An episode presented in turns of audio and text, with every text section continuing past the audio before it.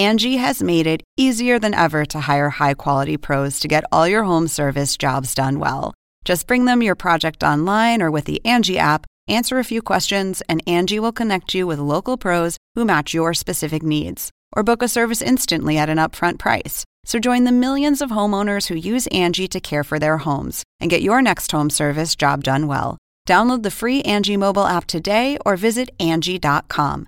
That's A N G I.com.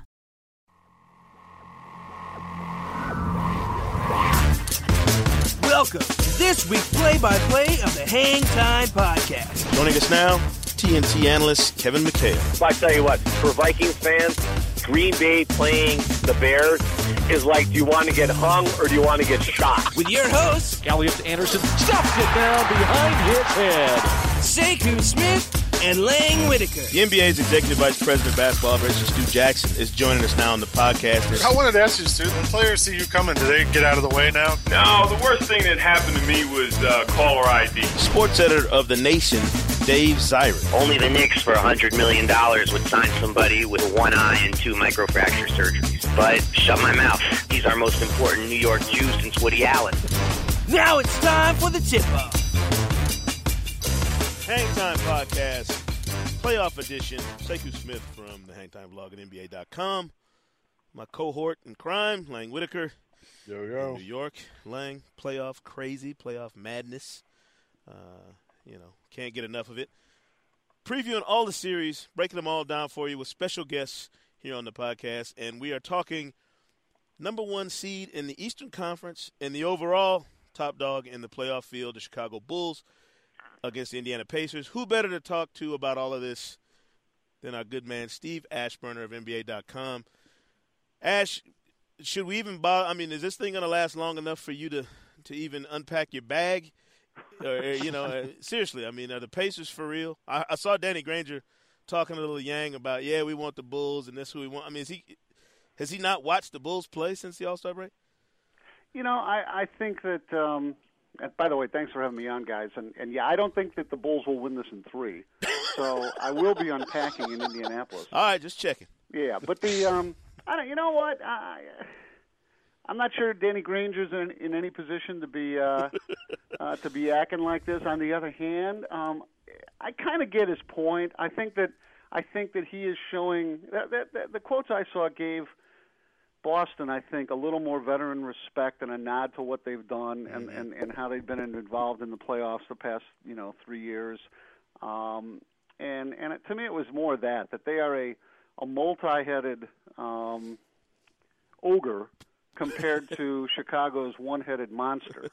And and so I think that you know Granger I think was expressing what what any critics of the Chicago Bulls that are out there might feel that that yeah they they really played great as a team, but you know if if if you control or slow down or contain or stop Derrick Rose, what do they got coming at you really? And it all starts with Rose, and and many times it finishes with Rose.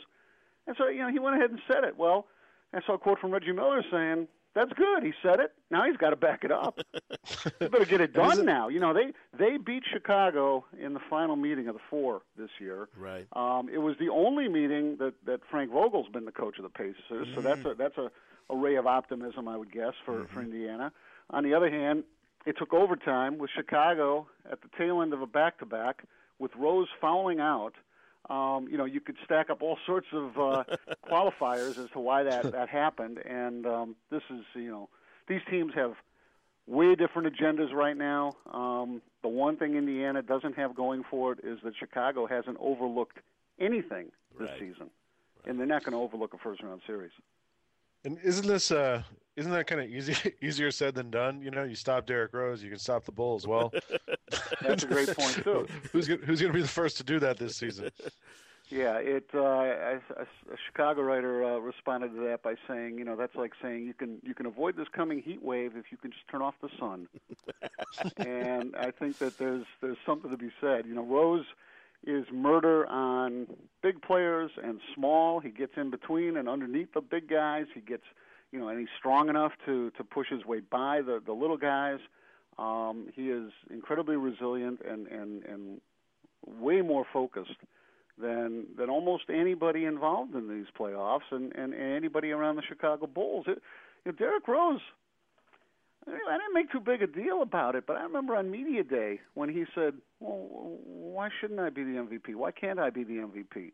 And he had right. grand plans for himself and his team, and and he's normally such a low key guy. It didn't even sound like braggadocio. You know, yeah. it sounded like well, I don't know what he's thinking about. You know, he better get to work. Just just just learn your new coach and play this game. And and nobody nobody thought of him as an MVP candidate, but but right now he's the MVP favorite and, and very likely the winner. And and he seems to know things about himself on a basketball court that that everybody else is a little late to uh, to catch on to. Yeah, that's a great point. Ash, do, do you think a lot of the Bulls' single-minded focus just about staying the course and being, you know, locked into whatever the is ahead of them is a credit to Tom Thibodeau and the job he's done because it seems like for a long time this season nobody was talking about him for Coach of the Year, and then all of a sudden the steam picks up for Rose's MVP campaign, and sort of in the wake of that, there comes this, hey, what about Thibodeau and the job he's done? Shouldn't he be, you know, a candidate for Coach of the Year? I thought he did a fantastic job early on, just coming in and and turning the whole complexion of that team around and making them a defensive minded bunch. But really, the management of all of the things that come along with being a head coach for the first time to me is pretty impressive on his part. I agree with you, Sekou, and, and and that's exactly right. There's other good candidates for Coach of the Year. Uh, Thibodeau to me is is is their equal at least, and and then it's a matter of taste. Um, but you know, there, there's a, a couple of things at work. I mean, that he could come in and just almost presume that what worked for the coaching staff in Boston, headed up by Doc Rivers, in terms of you know unyielding demands on uh, main guys. Well, that's one thing when these guys are you know 30 years old, right. and and they've they've sort of sown the wild oats, and now they oh okay, I guess it is time to get a trophy, and you know, but it's another thing to come and do that with the, the your team's best players 22 years old, and you've got like seven new faces, and there's no real accountability or or pecking order and and they could have easily said well this is an assistant coach. He's coming in here reading us the riot act. He thinks he's doc uh, doc popovich or or greg rivers or something here.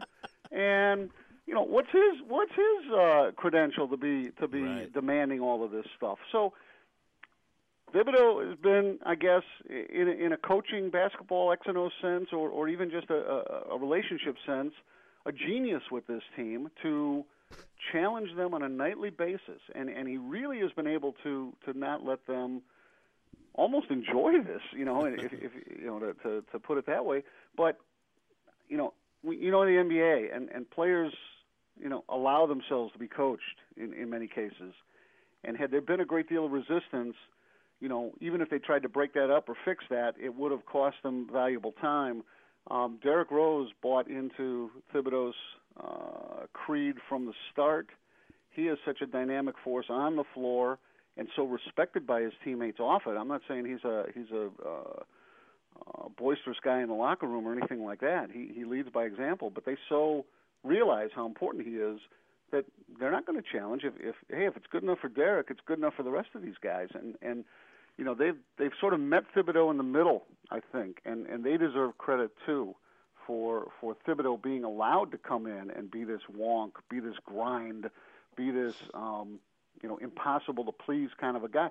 You'd think that would get tiresome over the course of, of, of seven or eight months, and and they don't show. They laugh a little bit about it, you know, about some of the the blue language he'll use in the heat of the moment, or that he'll be objecting to a to a 47 foot runner by by. uh Jameer Nelson on Sunday that oh Derrick, you know, you, you need to defend that better. Fluky shot, but they laugh about it. But but next thing you know, they're defending that shot. They're, they're listening.